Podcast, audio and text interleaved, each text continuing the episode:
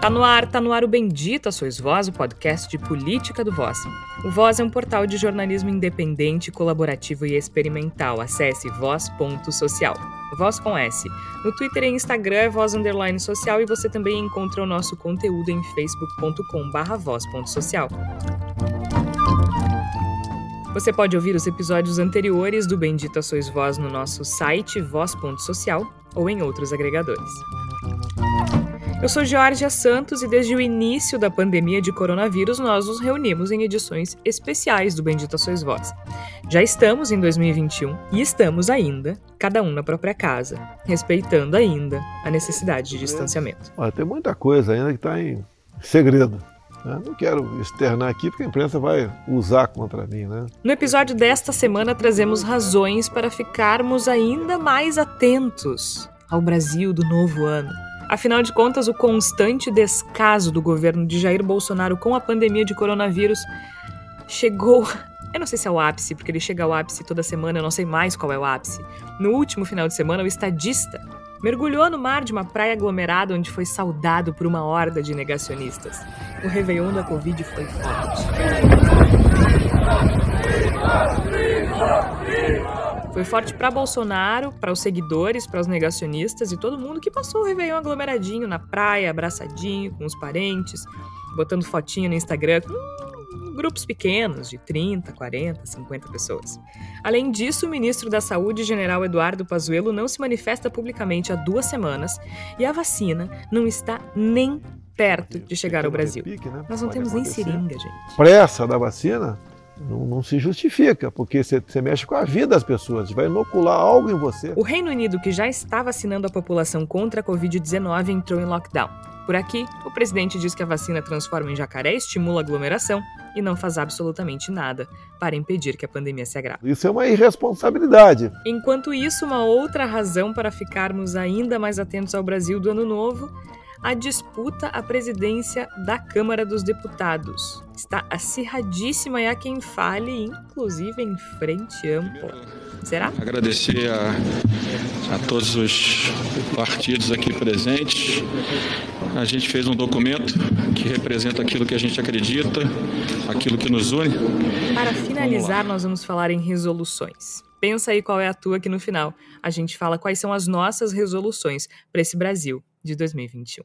Ao meu lado estão os companheiros Flávia Cunha, Igor Natucci e Tércio Sacol. Flávia Cunha, seja bem-vinda, feliz ano novo. Feliz ano novo, Georgia, Igor, Tércio, nossos ouvintes. Pois é, estamos aqui, né? Na verdade, nada mudou, né? Porque estamos, seguimos aqui, quem, quem tem ainda comprometimento com distanciamento social está procurando manter isso.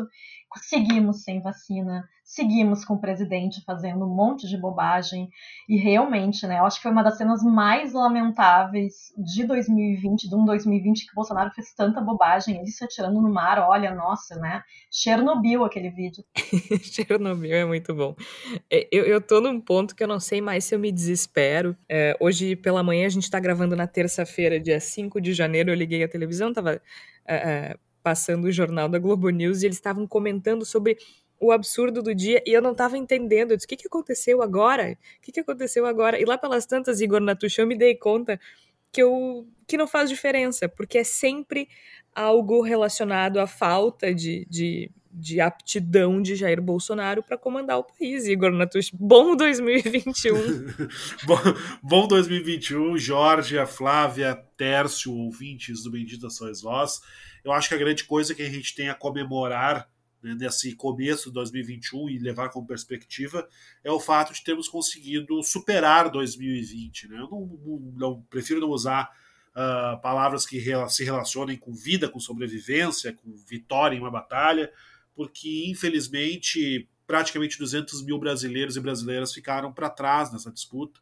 Foi, infelizmente faleceram, vitimados, boa parte deles pelo menos, pela irresponsabilidade de governantes em todos os níveis e isso é uma, uma coisa que a gente nunca pode tirar de mente, porque é em nome dessas pessoas que a gente tem que continuar lutando pela responsabilização de todos que fracassam e que seguem fracassando no combate à pandemia. É, na verdade, a gente fica numa, numa espécie de dia da marmota da pandemia, no qual as coisas mudam, mudou o calendário, mas as coisas continuam mais ou menos as mesmas, apenas piorando em direções que são previsíveis, mas que as pessoas preferem solenemente ignorar. Que sejamos, esse ano 2021, a voz da consciência, aquela voz chata, aquela pessoa incomodativa que fica dizendo coloca a máscara assim, não aglomera não, não fique em lugar fechado não.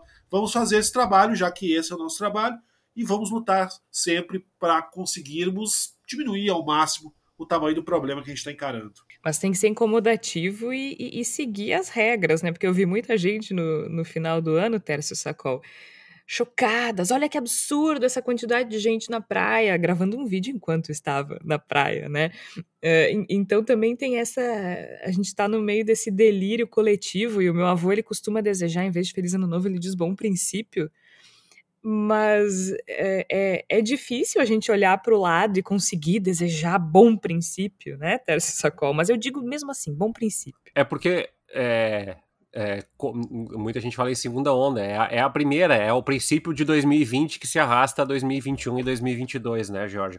Mas é, acho que, reforço o que eu falei, tem, tem uma simbologia, tem coisas importantes, tem a celebração uh, em casa, à distância, não com os amigos que a gente gostaria, não com os familiares que a gente gostaria às vezes, mas pelo menos no sentido de uma virada de ciclo, da gente se revestir de fôlego, ainda que seja simbólico, ainda que seja apenas um signo, é um, um, um fôlego que a gente agrega. Agora, é, na prática, né, de forma muito pragmática, 2021 é uma extensão é, piorada de 2020. Eu digo piorada porque a gente tinha aquela, pelo menos aquela, aquele sopro, né? Ah, acaba o ano, logo, logo vem a vacina aí. Não, não é logo.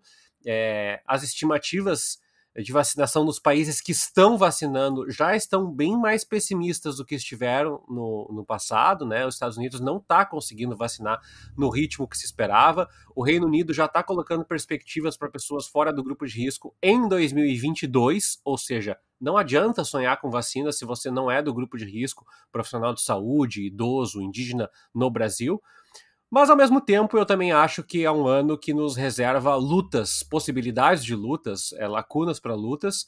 É, tem aí eleição para a Câmara, tem aí é, uma série de discussões novas, tem aí uma série de processos e indicativos novos, e eu acho também que é uma luta que a gente tem que fazer para continuar chamando e gritando por atenção para essas pessoas que é, são as mais vulneráveis é, que vão ficar sem auxílio emergencial, como a gente destacou é, no programa no final do ano passado, ou como são pessoas que estão ainda sem possibilidade de vislumbrar um emprego, como na área do setor cultural, ou setores que dependem de ampla circulação de pessoas, porque, a bem da verdade, né, Georgia, é, os governantes brasileiros, em grande parte, eles achavam que a solução para o problema é vamos deixar as pessoas continuarem morrendo e abrir o comércio. O que é, sabiamente eles não conseguiram diagnosticar, que era uma coisa que, se você perguntar para uma criança de 5 anos de idade, provavelmente ela conseguiria dar esse diagnóstico, é que se as pessoas tiverem medo, elas não vão sair de casa, elas não vão consumir e, portanto, a roda do, da economia não vai girar. Então, nós continuamos fazendo apostas erradas e aí, pasme, colhendo resultados ruins o prefeito, o novo prefeito de Porto Alegre que o diga, né? Para quem não é de Porto Alegre, nós gravamos daqui da capital gaúcha, mas temos ouvintes em outros estados e países. É, o novo prefeito de Porto Alegre, Sebastião Melo, é, publicou um decreto no dia de ontem, dia 4 de janeiro, basicamente liberando geral aqui, né? Porto Alegre tem uma média de óbitos de 6,5 por milhão bastante acima da média brasileira, que é de 2,6, uh, 2,9, eu acho, 2,6 é São Paulo, acho que fica atrás só do Rio de Janeiro. E essas informações eu, eu colhi do, do Twitter do infectologista, o Dr. Alexandre Zavascki, e mesmo assim, o novo prefeito decidiu liberar tudo: missa, culto, sem limite de duração, sem limite de ocupação. Comércio de rua, supermercados, farmácia também não tem mais limites de ocupação. Enfim, né? Tá, tá tudo bem. Eu acho que ele é o melhor exemplo disso que o Tércio vinha dizendo, né, Igor? De qualquer forma, pegando esse gancho do Tércio, a primeira razão para a qual a gente precisa dar uma atenção especial nesse 2021 é o coronavírus e principalmente a forma como os governantes não lidam com o coronavírus ainda, né? Já se passou quase um ano desde que o vírus chegou ao Brasil e a gente ainda precisa dizer para as pessoas usarem máscara, ficarem distanciados. E acho que essa é a principal atenção, esse é a principal razão para a qual a gente precisa ficar muito atento em 2021, porque o vírus continua aqui e os políticos, os líderes, né, o presidente, governadores e, e, prefeitos continuam não sabendo lidar com ele. Tem duas coisas que eu gostaria de frisar com relação a esse, essa temática, Jorge. Em primeiro lugar, tem uma, uma segunda medida do, do recém-impossado prefeito de Porto Alegre, Sebastião Melo, que ela consegue ser talvez ainda mais uh, condenável do que o liberar geral, que é a disposição de distribuir uh, hidroxicloroquina nos postos de saúde por meio da rede pública, dentro da lógica do tratamento precoce, que é uma ficção que só existe no Brasil, é uma ficção trágica que causa mortes, mas que aparentemente a Prefeitura de Porto Alegre resolveu que vai abraçar a partir de agora, vai ajudar o governo federal a desovar esse ouro de tolo em forma de pílula que durante muito tempo foi empurrado para o povo brasileiro como uma solução que não é solução de absolutamente nada e, infelizmente, a Prefeitura de Porto Alegre vai embarcar, vai ajudar o governo federal no sentido de disseminar ainda mais essa fantasia trágica que é esse maldito kit de tratamento precoce que não existe, e a gente sempre tem que frisar que não existe tratamento precoce. O mais perto que a gente tem de tratamento precoce para a Covid-19 é o que se fez no Uruguai, por exemplo, que é respeita as regras sanitárias e as questões de isolamento. Graças a isso, lá tem menos de 150 mortes em Montevideo, enquanto Porto Alegre já está se aproximando dos 2 mil mortos devido à pandemia. Esse é o primeiro ponto que eu queria frisar. E o segundo. Aliás, só uma coisa aí, desculpa te interromper, porque eu falei 6,5 a média. É 6,1 por milhão em Porto Alegre, São Paulo, uh, Rio de Janeiro, desculpa, é 6,5. Então, só para corrigir a, a informação que eu dei anteriormente. Perfeito. E a segunda coisa que eu gostaria de frisar é que o, o dentro das, disso que o Tércio vinha falando, de que as pessoas com medo não vão fazer compras, não vão se incentivar a sair para a rua para consumir dentro da realidade da pandemia, aí tanto faz se a loja está aberta ou não está aberta, o negacionismo ele meio que se presta a isso, né? O negacionismo ele não é apenas no sentido de fingir que a, que a doença não existe, mas de convencer as pessoas de que não é tão importante, né? Então a gente vê dentro desses comportamentos do nosso presidente Jair Bolsonaro e de vários outros setores das diferentes esferas públicas, a gente vê uma tentativa de fazer de conta que a pandemia realmente não existe, não apenas para abrir a loja, mas para que as pessoas se sintam encorajadas a ir à, à loja. Tem um recado que está escrito nas entrelinhas que é: saiam, comprem, está tudo bem, não tem perigo. E isso também me faz pensar, por exemplo, que a gente não tem, não tem nada na, na, na, televisão, no rádio, no jornal, em lugar algum de conscientização das pessoas quanto à gravidade dessa segunda onda da pandemia em nosso país. Aí a gente fica lembrando da época que se fazia campanha contra a cólera, que toda hora aparecia na televisão as chamadas indica, educando as pessoas sobre como purificar a sua água. Quem é que não lembra do soro caseiro, que era a porção de, de açúcar com porção de sal misturado na água, que toda hora aparecia na televisão. Quem tem de 30, 35 anos para cima com certeza lembra disso. E, e, e, o que, que a gente tem? O que, que a gente tem hoje com relação a conscientizar pessoas dos, dos cuidados básicos, né? Do, do uso de máscara, da prevenção do distanciamento social. O que se tem é feito pelas esferas estadual e municipal. O governo federal não faz absolutamente nada quanto a isso quando o Ministério da Saúde publicou uma informação correta sobre o distanciamento social e máscara, eles no Twitter eles apagaram em seguida, né? Quando eles acertam, eles, eles não querem acertar, eles apagaram o post. Exatamente, porque desinformar é uma estratégia. A estratégia do governo federal da, para lidar com a pandemia é não lidar com a pandemia e fazer com que as pessoas não lidem com a pandemia, forçar uma normalidade. É, essa, é só isso que o governo federal faz. O problema é que nós tivemos as aglomerações de Natal e de Ano Novo. Daqui às duas, três semanas nós teremos a lotação de hospitais devido a essa situação. Nós vamos ter cenas absolutamente trágicas nas principais cidades brasileiras, como já estamos voltando a ter em algumas delas, como por exemplo Manaus. E as pessoas elas têm dois problemas daí para consumirem. O primeiro, o terror né, de de ver a morte cercando as pessoas por todos os lados. Em segundo lugar, a falta de dinheiro. Pessoa sem dinheiro, pessoa apavorada, não vai nas lojas. E aí, os lojistas, que nesse momento estão acreditando, boa parte deles, mesmo tentando honestamente seguir os, os, protocolos de segurança, mas estão acreditando que abrir as lojas, abrir o comércio é a melhor solução, logo vão acabar percebendo que a falta de um, de um programa de crédito do governo federal, um, que a falta de isenção de impostos, de tributos por parte do governo federal, vai fazer com que essas pessoas entrem em falência, fechem as portas, porque não vão ter clientes. Então a gente vê um cenário, pelo menos para o começo do ano, muito difícil, muito complicado, mas que parece ser uma consequência natural do que se deseja para o país, que é uma tentativa de negar que tudo está acontecendo e ir até o limite com isso, e o limite vai ser trágico para muita gente. Igor, só queria acrescentar, já que citaste aí os protocolos, eu vou citar um meme aqui que eu, eu já tinha guardado no celular de tão bom que eu achei. O meme é o seguinte: eu amo o conceito de entre aspas, seguindo todos os protocolos, pois faz parecer que o corona fica intimidado pela burocracia. Eu acho que essa questão de seguindo todos os protocolos é mais uma ficção que a gente tem né, no Brasil. Porque a gente já comentou isso, né, fora, fora, fora do ar, né, uh, o, o, quanto, o quanto a, a, gente não vê isso sendo feito, né, e agora, aqui em Porto Alegre, não havendo mais questão de limitação nos, nos locais de comércio, a gente sabe que não vai ser mais seguido o protocolo nenhum, basicamente, né? Talvez só o uso de máscaras mesmo, né?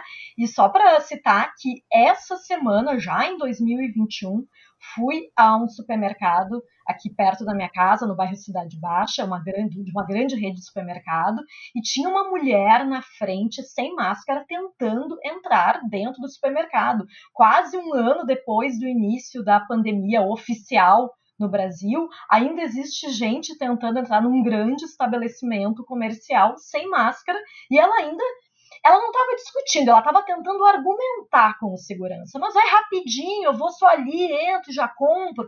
Então a gente percebe, né, que realmente quando, por exemplo, telejornais ficam ali repetindo que precisa usar máscara, a gente às vezes acha assim, ai, que, que repetitivo, né? Que chato, não precisa mais.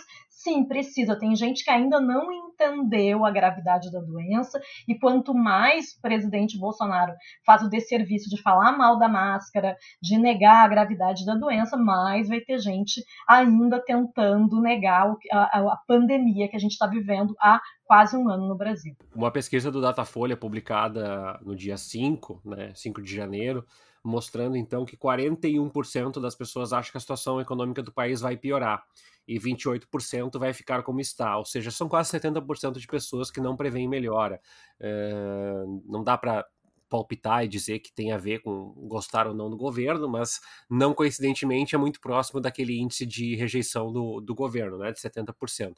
Bom, é, a grande questão que eu acho que é um, um, algo a ser tomado é que como não existe esse alerta que o Igor destacou, eu queria fazer esse apelo aqui, né? Eu tenho ficado com muito medo de perder a minha avó. E por que, que eu falo da minha avó? Porque minha avó é uma pessoa de 87 anos, e eu já falei aqui várias vezes dela, ela tem Alzheimer. Eu, desde o início da pandemia, eu não pude deixar de, de acompanhar a situação dela, porque eu sou muito presente nos cuidados com ela, no, no amparo. E a minha tia que mora com ela e, e, trabalha, e eu que, que tenho trabalho, que tenho minha rotina, a gente toma todos os cuidados possíveis. Mas mesmo a gente tomando todos os cuidados possíveis, isso é apenas uma ilustração para mostrar para o nosso ouvinte, a gente tem muito medo que a gente possa carregar o vírus, porque é possível que eu ou a minha tia sobrevivamos ao vírus. Não temos como saber, mas é possível. Agora, a minha avó é muito improvável, com todas as fragilidades, que não caminha bem, que não enxerga bem, que tem Alzheimer. E é isso que eu queria alertar as pessoas. A dimensão da tragédia. Ela não afeta as pessoas que estão com você. Muita gente tenta recorrer, ah, mas isso é, é escolha. O, o, o comentarista de esportes da, da, TV Globo, o Caio Ribeiro, que para mim é uma pessoa desprezível, é, ele falou uh, que ah, a festa do Neymar é responsabilidade dele, ele com as consequências. Não, não é. Cada pessoa que vai e contrai o vírus passa para outras pessoas. É por isso chama pandemia porque ela não tem um controle, porque ela se alastra. E essas pessoas fragilizadas, muitas vezes em condições de vulnerabilidade, ou de saúde ou financeira, elas vão ser afetadas em alguma escala por isso. E o, dado, o saldo, segundo o, uh, uh, diferentes levantamentos de instituições de pesquisa médica, é que o Brasil já perdeu, podemos, podemos colocar em analogia, se formos usar o método da Bélgica, por exemplo, mais de 260 mil pessoas por Covid. O dado oficial, ele não reporta as pessoas com síndrome respiratória aguda grave. Muitas dessas pessoas tiveram Covid, só não tiveram um PCR, um exame feito. Então, dito isso, acho que essa é uma coisa para a gente estar tá alerta durante esse ano. A outra coisa que eu queria deixar uh, tá alerta é uma coisa que a Flávia sempre toca aqui. Com o fim do auxílio emergencial e com essa desesperança do brasileiro, falta de postos de trabalho, é, eu, eu apostaria minhas, minhas moedinhas na carteira de que a desigualdade ela vai se é, ampliar. Né? E, esses dados de desigualdade, eles já vinham dando esses indicativos no ano passado. O dado de hoje já mostra, hoje eu digo dia 5 da nossa gravação, que 14 milhões de famílias no Brasil estão em situação de vulnerabilidade. E eu quero colocar isso porque a gente tem que estar um pouco alerta, porque muitas vezes estando em casa ou só pegando ônibus para ir trabalhar e voltando para casa, evitando o máximo possível, a gente não vê essas pessoas. E o, o, o, que o, o que os olhos não veem, o coração não sente, não é o que o ditado diz, a gente precisa sentir. Porque essas pessoas precisam muito de amparo durante esse ano. Então, isso é algo que tem que nos manter alerta. Essas pessoas podem voltar a passar fome.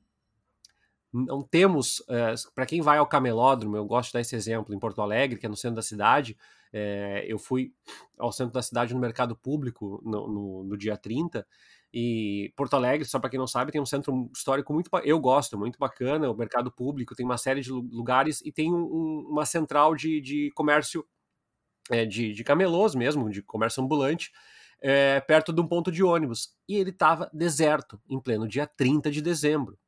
O que eu quero dizer com isso é que essas pessoas são vulneráveis, essas pessoas estão à mercê, como destacou o Igor, né? Então, esse é um outro aspecto que eu queria deixar claro. A desigualdade ela vai aumentar. Como a gente não está na rua para ver ela, é fácil a gente fechar os olhos. E a gente não pode, não pode mesmo. Só aproveitando esse gancho do Tércio sobre a desigualdade, a gente produziu uma reportagem no Voz, nós quatro, inclusive, né, produzidas por Jorge Santos, Flávia Cunha, Igor Natucci e Tércio Sacol, uh, discutindo justamente essa epidemia de empobrecimento que assola o Brasil, especialmente depois uh, do fim do auxílio emergencial. A gente publicou a reportagem no dia seguinte ao pagamento da última parcela do auxílio emergencial. Então, para quem quer ter uma ideia de, de como isso está acontecendo e do, e do, com, do quanto isso vai piorar em 2021, é bastante interessante dar uma olhada nessa reportagem que está disponível no nosso site, voz.social voz com S. E uma outra questão que eu queria ver com vocês, que eu acho que é mais, uh, mais uma coisa para a gente prestar atenção ao longo de 2021, é a questão da vacina. Ok, eu já falei isso na abertura, mas eu não estou me referindo à disponibilidade uh, de vacina pelo SUS ou o quanto o governo federal está disposto ou não a aplicar um plano de vacinação. Aliás, é interessante que o Tércio tenha dito lá no início, né, que alguns países não conseguem aplicar a vacinação com a velocidade que esperavam. E é, é triste, é quase irônico, porque o Brasil tem um plano nacional de vacinação que funciona muito bem, com uma rede nacional, uh, com uma capacidade imensa de logística para distribuir essas doses e a gente não tem o que distribuir, né? Mas aí é outro assunto. Onde é que eu queria chegar? Tem crescido na esfera política, e a gente percebe isso nas redes sociais, um apelo para a disponibilização da vacina, das doses da vacina, de qualquer vacina contra a Covid-19 na rede privada, em clínicas privadas. Inclusive, um deputado do Partido Novo foi à tribuna para defender essa ideia. E eu acho que é algo que a gente precisa bah, prestar muita atenção ao longo dos próximos meses. Porque a gente vê crescendo um argumento que ele é muito perigoso, né? Que é assim, ah, qual é o problema de ter, de ter uma vacinação numa clínica privada? Tu não tá tirando a vacina de ninguém. Inclusive, o deputado do Partido Novo usou a expressão: tu não tá passando gente na frente da fila, tu tá criando uma fila nova. Só que isso é muito perigoso, porque primeiro a gente está dizendo, tá, como se é a salvação da elite, né? Para variar, quem tem dinheiro se salva e os pobres que se fodam, com perdão da expressão para os ouvintes que nos acompanham. Porque assim, a gente, a gente precisa de uma cobertura vacinal muito maior do que a elite, né? a gente precisa de critérios epidemiológicos, porque afinal de contas, se essa vacina vai estar numa clínica privada, eu posso lá, eu, Georgia Santos, 32 anos, posso chegar lá, saudável, com dinheiro e comprar a vacina e aplicar. Uh, azar se tem idosos, profissionais da saúde, pessoas do grupo de risco que poderiam se beneficiar com aquela dose, mas não podem pagar por ela, né?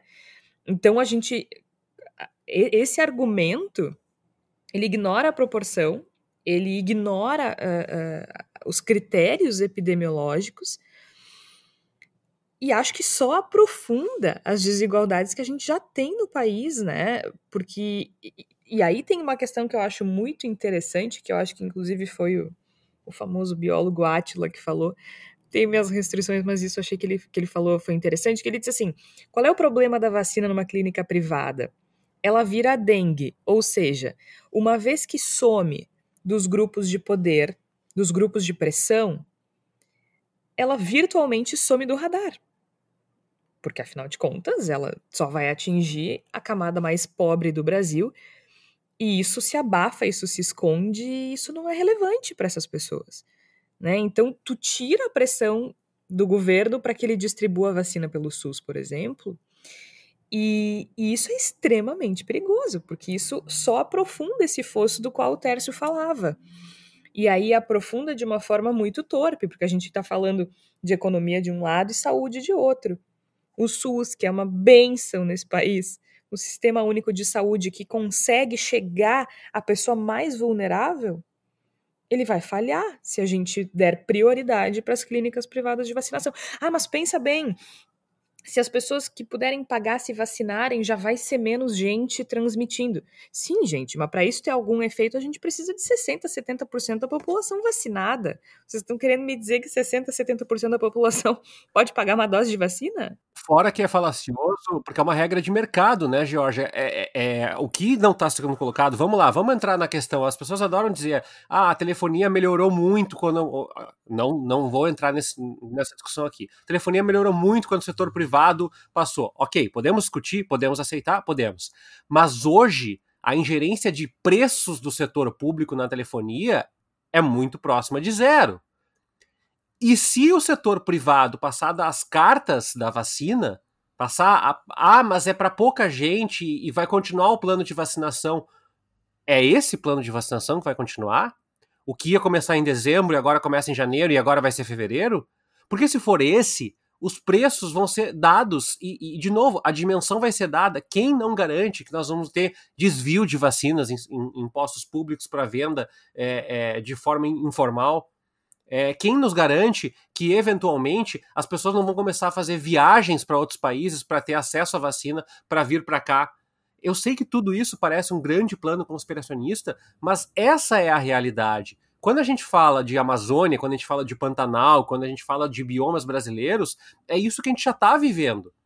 Essa total é, é, ignorância, quando eu falo ignorância, no sentido de ignorar do Estado em relação ao que está acontecendo, dá margem para quem tem força política e econômica agir no local. E no caso das vacinas é o mesmo. Então, quando vem liberal de posto de gasolina é, é, no Twitter dizer assim: ah, mas não é melhor ter mais pessoas vacinadas? Não! Porque não teremos mais pessoas vacinadas. Não é só ingenuidade, é limitação cognitiva pensar dessa forma. Porque o Estado vai, um Estado gerenciado por Jair Bolsonaro, vai lavar as mãos de toda forma, porque não, não adianta olhar para o número é, é, é, esse é um problema para mim, né? Quem olha para a economia como se fosse uma ciência exata, né? Como se fosse uma fórmula. Não. Tecnicamente, sim, teríamos mais pessoas vacinadas. Mas nós sabemos que a entrada de agentes privados e de grandes players uh, privados no Brasil, no setor da vacinação contra a Covid, tende a refrear os esforços governamentais, justamente porque os estados estão altamente comprometidos nas suas finanças. Então já vai se dizer assim: não, olha aqui, ó, eu sou governador do Rio Grande do Sul e ali já, o meu estado já começou, já tem 3% de vacinação. Tá, mas quanto é da privada? Ah, isso a gente não sabe. Tá? O que o governador vai divulgar é os 3%. Não vai dizer que é privado ou público. E isso é importante, porque como a Jorge destacou, essa pessoa que ganha 400 reais por mês, 500 reais por mês, que ganha 180 reais, ela vai ficar à margem desse processo. Se a vacina atrasar, ela não vai atrasar e prejudicar principalmente as pessoas que têm acesso para pagar um hospital, para pagar uma clínica ou um medicamento. Vai atrasar essas pessoas que dependem daqui a pouco disso para ter mais meses ou anos de vida ou não. E é impressionante, né, Flávia? Porque a gente não vê absolutamente nenhum movimento do governo federal no sentido de interromper essa pandemia ou de acelerar. Eu vi um meme antes no Twitter, até não, não vi quem era, que era mais ou menos assim: Plano Nacional de Vacinação. O quê? Vacinar. Quem? Brasileiros. Quando? Daqui a pouco. É isso. A gente não tem. E acho que se a gente já estava atento ao que o Bolsonaro fazia em 2020, em 2019, mesmo em 2018, acho que agora a gente precisa estar tá ainda mais atento, né? Porque o cara que diz que a vacina vai transformar as pessoas em jacaré tá aí nadando com um monte de maluco e cagando, de novo, perdão pela expressão, para os brasileiros. Pois é, eu nunca vi um plano, um planejamento sem cronograma, né? Assim, há um dia vamos ter, ah, a gente não sabe ainda, pode ser que seja janeiro, pode ser que seja fevereiro, e aí, aí vai, né? Parece aquele aluno em sala de aula que fica tentando enrolar o professor, né? Não, eu tenho o trabalho, mas é que na verdade a minha impressora estragou, ah, eu não consegui enviar por e-mail, fica parecendo um pouco assim, né? E eu estava assistindo hoje uma, uma reportagem no Bom Dia Brasil e me chamou a atenção porque o Ministério da Saúde vai fazer um censo de cobertura vacinal em relação às crianças, né? E me chamou muito a atenção a, a Carla Domingues, que é uma técnica né, do, do Ministério da, da Saúde, que é concursada. Eu fui depois olhar o, o currículo Lattes, faz muitos anos já que ela está dentro do, do, do, Ministério da, da, da Saúde, e ela falando que provavelmente um dos motivos que existe, que está sendo apontado, seria a questão uh, das fake news. E é muito incoerente, né? Eu diria, eu, eu, concordo com essa técnica que corajosamente vai numa, durante uma entrevista e fala sobre isso, mas é, é, interessante que ela fale isso durante o, o, governo de Jair Bolsonaro, que é uma pessoa que dissemina fake news sobre vacinação. Então, me, é, fica parecendo um contrassenso, de uma certa forma, né? Mas pelo menos me deu uma sensação de esperança de ver que existem técnicos dentro do Ministério da Saúde que devem estar lutando bravamente nas internas para tentar fazer com que as coisas deem certo uh, dentro da área da saúde no Brasil. Eu acho que precisamos levar muito em conta que o governo de Jair Bolsonaro, embora tenha inúmeros defeitos, ele tem uma certa coerência nas coisas em que faz. E, a, e o tratamento que Jair Bolsonaro, que os seus asseclas têm dado a pandemia no Brasil, ele tem sido coerente de uma ponta a outra até agora, que é no sentido de menosprezar a pandemia, de fingir que a pandemia não existe e usar como mecanismo de solução não fazer nada e esperar que o problema se solucione sozinho. E aí eu fico imaginando de onde as pessoas, de que forma as pessoas acreditam que na questão da vacina isso será necessariamente diferente. Não será se Jair Bolsonaro puder não fazer nada no sentido do Brasil ter vacina, ele não fará nada, porque esse tem sido o seu modus operandi. Não fazer nada com relação à pandemia, não tomar nenhuma atitude no sentido de impedir que a Covid-19 mate a população brasileira. Então, se a gente começar a ter vacina comercializada na iniciativa privada e chegando às pessoas de maior poder aquisitivo, as pessoas de menor poder aquisitivo não terão vacina no Brasil porque Jair Bolsonaro e seu governo genocida não farão absolutamente nada além do estritamente necessário, obrigatório e inevitável para que essas vacinas existam e possam ser aplicadas no país.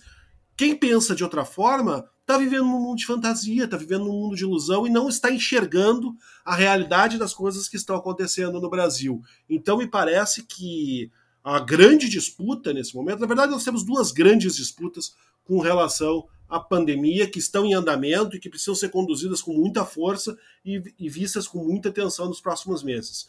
Em primeiro lugar, a disputa da vacina para obrigar o governo federal a disponibilizar vacina de maneira ampla para a população.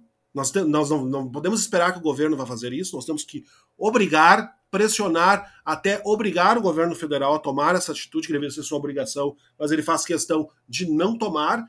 E, no segundo ponto, obrigar o governo federal a agir de forma a conscientizar a população. Porque, por exemplo, eu estava vendo o decreto de ontem, volto aí para a esfera municipal, o decreto de ontem do, do prefeito de Porto Alegre, uh, Sebastião Melo, falando que ampliava plen, plenamente o acesso a shoppings, a restaurantes, a, a cabeleireiros e barbearias, desde que, né, na medida em que fossem respeitados os tais protocolos de segurança. E aí, bom, vamos ver quais são os protocolos de segurança. Os protocolos eles tratam basicamente de higienização de ambientes e de uso de máscara com distanciamento. A gente cada vez mais vê, todos os estudos na ponta com muita clareza, que o modo mais perigoso de disseminação e mais amplo de disseminação da Covid-19 é por meio de aerossóis, ou seja, de pessoas que respiram no mesmo ambiente. E aí não estamos falando de cutícula, não estamos falando de tosse, nós não estamos falando de gente que fala em voz alta, não, estamos falando de pessoas que respiram no mesmo ambiente que uma pessoa contaminada pela Covid-19, e daí, num período de 10, 15 minutos, o ambiente começa a contaminar as pessoas que estão nesse ambiente. Como é que isso funciona num shopping center, no qual todas as, as lojas são fechadas, sem janela, a única ventilação é a ventilação de um ar condicionado, ou seja, que renova o mesmo ar constantemente? De que modo a gente consegue evitar com protocolos que os, os aerossóis não contaminem uma pessoa que entrou numa, numa loja de sapatos e ficou 40 minutos lá experimentando sapatos durante a pandemia? Quando é que nós vamos fazer a cobrança no sentido de que esses protocolos, por frágeis que existam, comecem a pressionar lojistas e pressionar estabelecimentos para novas formas de ventilação de ambientes. Isso a gente tem que cobrar, e isso não vai ser feito por um gesto de boa vontade do governo federal ou da esfera municipal ou esfera estadual. As pessoas que estão no poder vão ter que ser obrigadas a tomar esse tipo de atitude, e aí nós temos que fazer pressão e nós vamos passar um 2021 de muita pressão sobre essas pessoas se nós quisermos que esse tipo de coisa seja tratado com o um mínimo de seriedade. Agora, falar em cobrança e pressão, eu acho que essa pressão ela precisa eh, acontecer também dentro das esferas institucionais, especialmente é, do Supremo Tribunal Federal, da esfera do Judiciário e do Congresso Nacional, a Sem esfera dúvida. do Legislativo, sobre o Executivo. E isso não tem acontecido da forma como deveria, né? Eh, a gente já falou isso no último episódio existe uma leniência muito grande. Eu não estou falando de, de, necessariamente um processo de impeachment, mas não, não há sequer uma cobrança contundente por parte do Congresso Nacional com relação ao que o governo federal faz ou não faz com relação à pandemia, né? Mas agora eles estão muito ocupados com a disputa pelo comando da Câmara. E vamos falar rapidinho disso, porque tem se falado muito em frente ampla e tudo mais. Por quê? Há dois blocos disputando essa eleição. Um deles tem o apoio do, do Palácio do Planalto, que é o bloco uh, que defende o deputado Arthur Lira, do PP, Partido Pro, do Progressistas agora, né, de Alagoas, e reúne o PL, o próprio PP, o PSD, Republicano, Solidariedade, PROS, Patriota, PSC e Avante. O PTB deve se unir a esse grupo também. E, claro, o apoio de Jair Bolsonaro. O outro bloco articulado é, pelo presidente da Câmara, pelo atual presidente da Câmara, Rodrigo Maia, tem como candidato o deputado Baleia Rossi, do MDB de São Paulo. Este bloco, acho muito legal, é composto por 11 legendas. PT, Partido dos Trabalhadores, PSL, MDB, PSB, PSDB, DEM, PDT, Cidadania, PV, PCdoB e Rede. Bom, isso indica é, uma possibilidade de formação de frente ampla. Só que, na verdade, aí eu queria ouvir vocês um pouquinho sobre isso. Me parece que é, a gente está sendo um pouco iludido nesse aspecto, porque assim. Esse é um bloco de oposição, ele não é um bloco de frente ampla. Essas pessoas não vão se juntar na hora de, concorrerem contra o Jair Bolsonaro. Aliás, se tiver Bolsonaro e Fernando Haddad, metade dessas pessoas vão ficar do lado do Bolsonaro, mesmo ou Lula, que seja. O Lula talvez tenha mais apoio, mas. É, quando a gente fala de frente ampla, a gente está falando de uma frente que engloba a esquerda, a centro-esquerda, o centro, a centro-direita, contra uma pessoa. O bloco do, do, do, Bolsonaro é relativamente robusto e esse bloco é uma aliança de ocasião, gente. Não sei o que vocês acham, mas eu não vejo isso como uma frente ampla, eu vejo como uma aliança de ocasião. Agora faz sentido para esses partidos se unirem em torno do Baleia Rossi contra uh, o Arthur Lira e depois, na hora da eleição, é cada um por si e seja o que Deus quiser. É, tem uma coisa que eu ouvi uma thread ontem, eu estava procurando aqui, não encontrei, Jorge, mas acho que o nosso ouvinte é, é, vai entender o meu ponto. É, as pessoas falam assim, ah, não era o caso da, de a esquerda marcar a posição, e essa thread, ela, ela refutava isso. Por quê? Porque existem uma série de regramentos na eleição da Câmara, e um, um dos grandes pontos é marcar posição para quem? E como? É, é, é, é dar visibilidade para quem? E quanto? Né? Quando se fala do Baleia Rossi, a ideia é que seja importante dizer assim, ah, mas ele é um liberal. Mas é que não temos. É, é, é aí que tá. A gente fala muito assim, ah, eles são. Uh, aquela brincadeira que as pessoas falam, ah, não gosto quando define o segundo turno entre o, o, o, Dória e o Bolsonaro. Olha, não é uma questão de gostar. É um cenário posto. Né? E se o cenário tá posto, tu vai ter que fazer uma escolha. Ah, mas é, eu vou dar um, exemplo aqui. Muitos porto-alegrenses que se consideram progressistas, aí vou pegar desde o espectro PDT até o espectro PSTU, tiveram que votar entre Sebastião Melo e, e Nelson Marquesan na eleição uh, há quatro anos atrás para prefeito.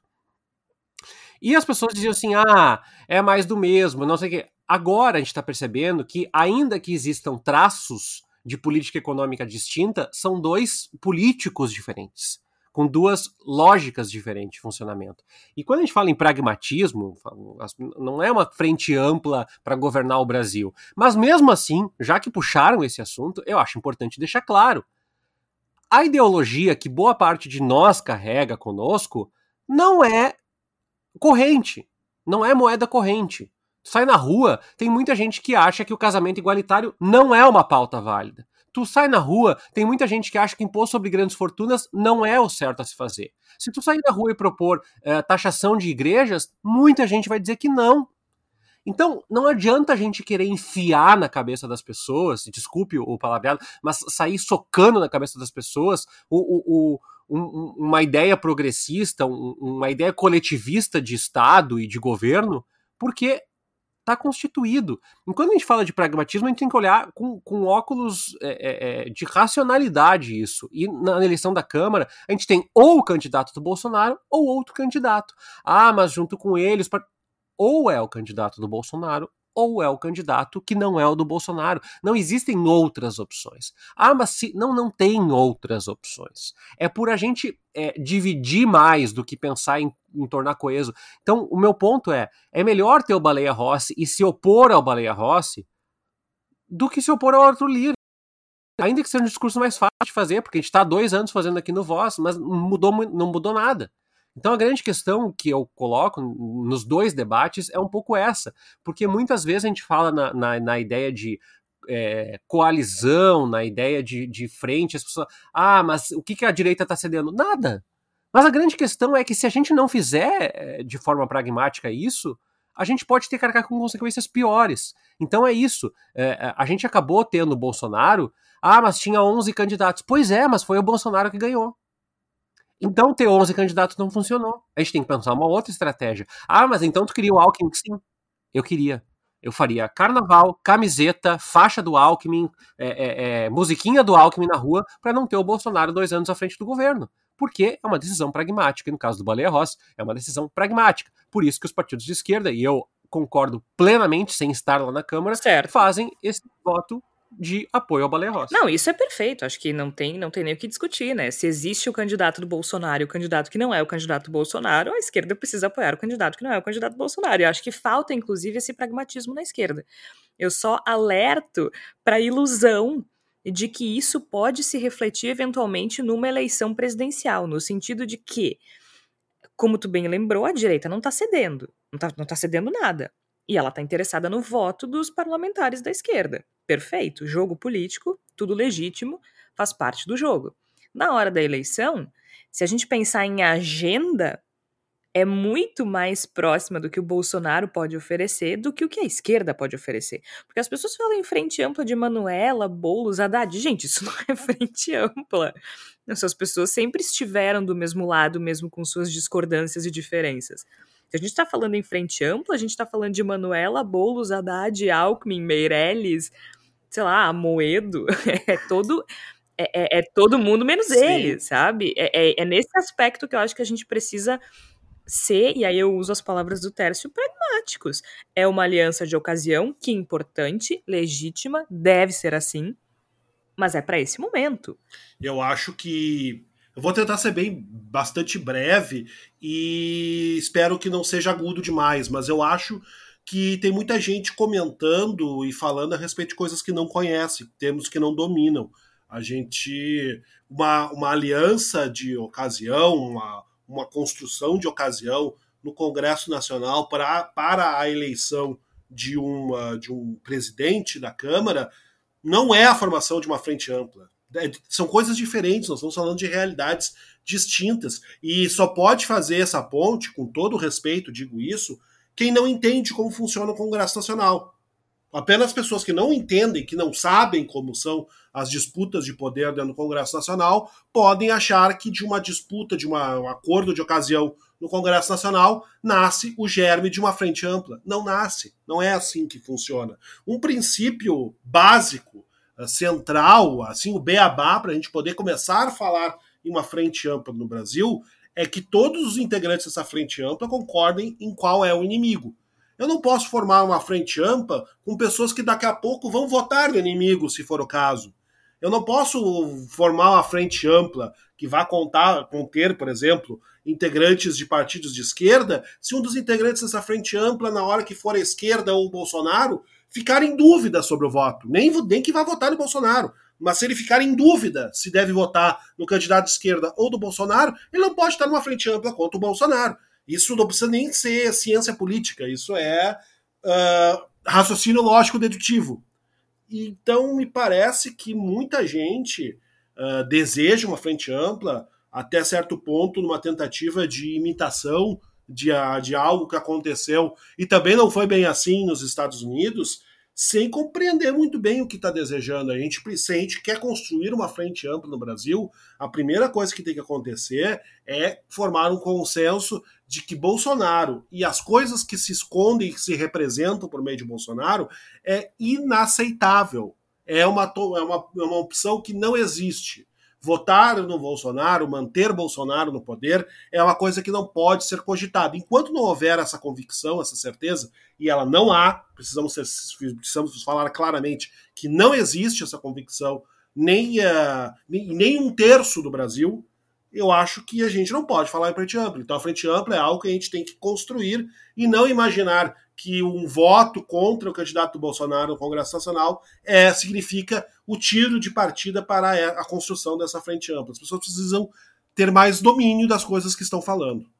Nem o Lula, quando construiu, e a cachorra da vizinha tá surtando aqui, mas vamos embora, home office é isso mesmo, não é mesmo?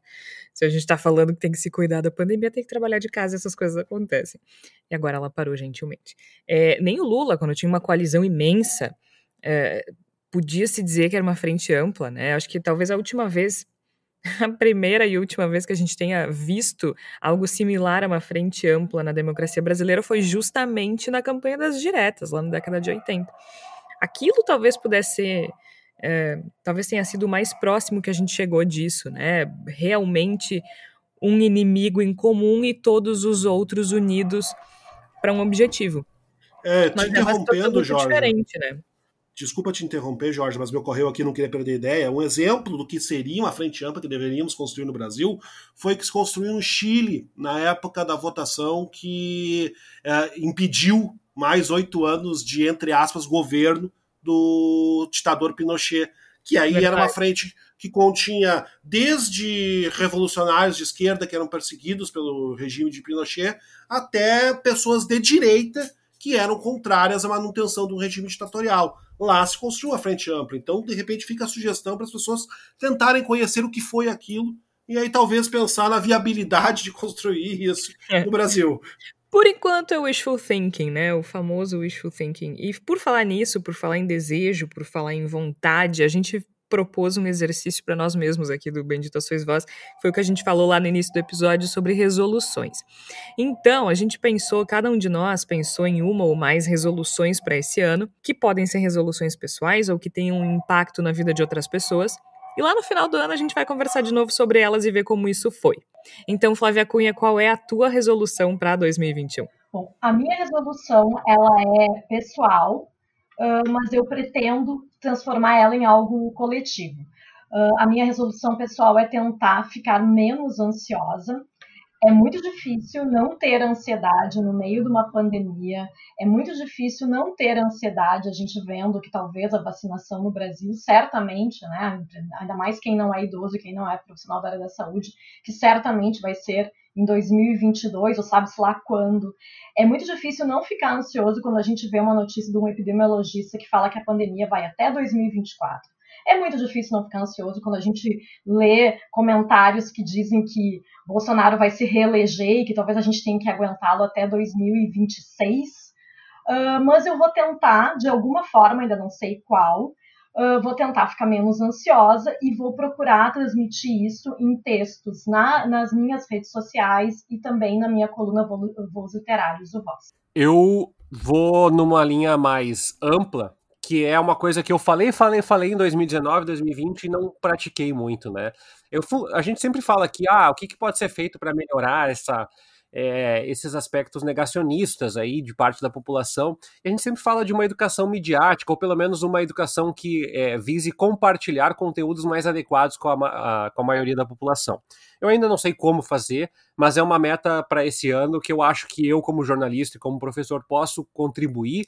É Ok, produzir é, é, importante, mas fazer chegar nessas pessoas por rede social, por palestra, por vídeo, não sei, não sei como ainda, mas a minha meta é, sei lá, se eu conseguir alcançar uma pessoa até o final do ano é, que se mobilizar para consumir mais conteúdos, que tenham apuração, que tenham é, um cuidado com relação aos dados, com relação às fontes, com relação à abordagem, com relação ao senso crítico, bom, então será uma vitória. A minha meta para 2021 é pensar justamente é, estratégias para que pessoas que não são, de certa forma, mediatizadas, né, não estão habituadas a compreender o noticiário, não é uma questão de opinião, de gosto, de boa vontade, é, possam ter esse, essa intersecção e daqui a pouco até compreender um, um universo de temáticas novas, inclusive para desenvolver uh, seus próprios argumentos, para que não uh, caia aí nas, nas correntes de, de WhatsApp ou de Facebook da vida. Então, essa é, é uma decisão aí para 2021. Eu vou um pouco na linha do que vinha dizendo o Tércio, acabou de falar o Tércio, tentando manter um pouco uma lógica que eu já venho seguindo em anos anteriores, uma resolução que eu fiz para mim mesmo a partir do momento em que foi confirmada a eleição de Jair Bolsonaro como presidente da República, que é a de fazer coisas. Eu acho que o melhor modo de se enfrentar uma era de obscurantismo, uma era que nega a ciência, que nega o saber, que nega a produção do conhecimento, é justamente produzir conhecimento, é produzir saber, é trabalhar, é fazer jornalismo, é fazer coisas de modo geral. E eu acho que essa tem sido a minha resolução nos últimos anos e pretendo fortalecê-la no ano 2021 no sentido de realizar coisas, de produzir coisas dentro do jornalismo, dentro da comunicação e também em outras esferas dentro, mais ligadas a aspectos criativos da minha vida pessoal. Eu acho que a gente tem que buscar dentro de nós tudo que a gente deseja que aconteça e que seja no mundo e não estamos mais num, num tempo no qual possamos projetar isso no futuro. Eu acho que uma das coisas que está acontecendo e que está se mostrando muito claramente para nós é, é, de que não há futuro. O futuro nos foi roubado, o futuro nos foi sequestrado.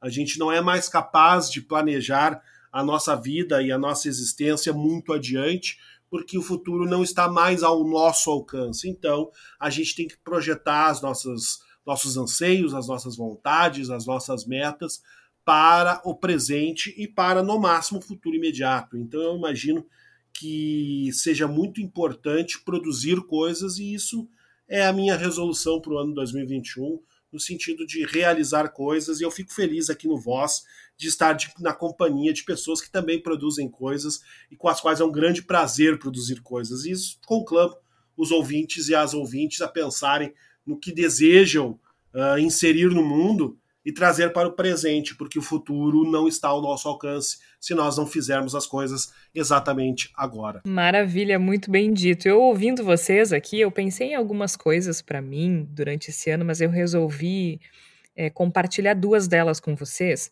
E é interessante porque, de certa forma, as duas são uma. Não são uma combinação do que vocês três disseram, mas seguem a mesma linha, assim. Uma delas, muito na linha daquilo que a Flávia falava sobre a ansiedade, né? Eu sofro com um transtorno de ansiedade, então é algo que eu preciso é, controlar desde sempre, agora mais ainda.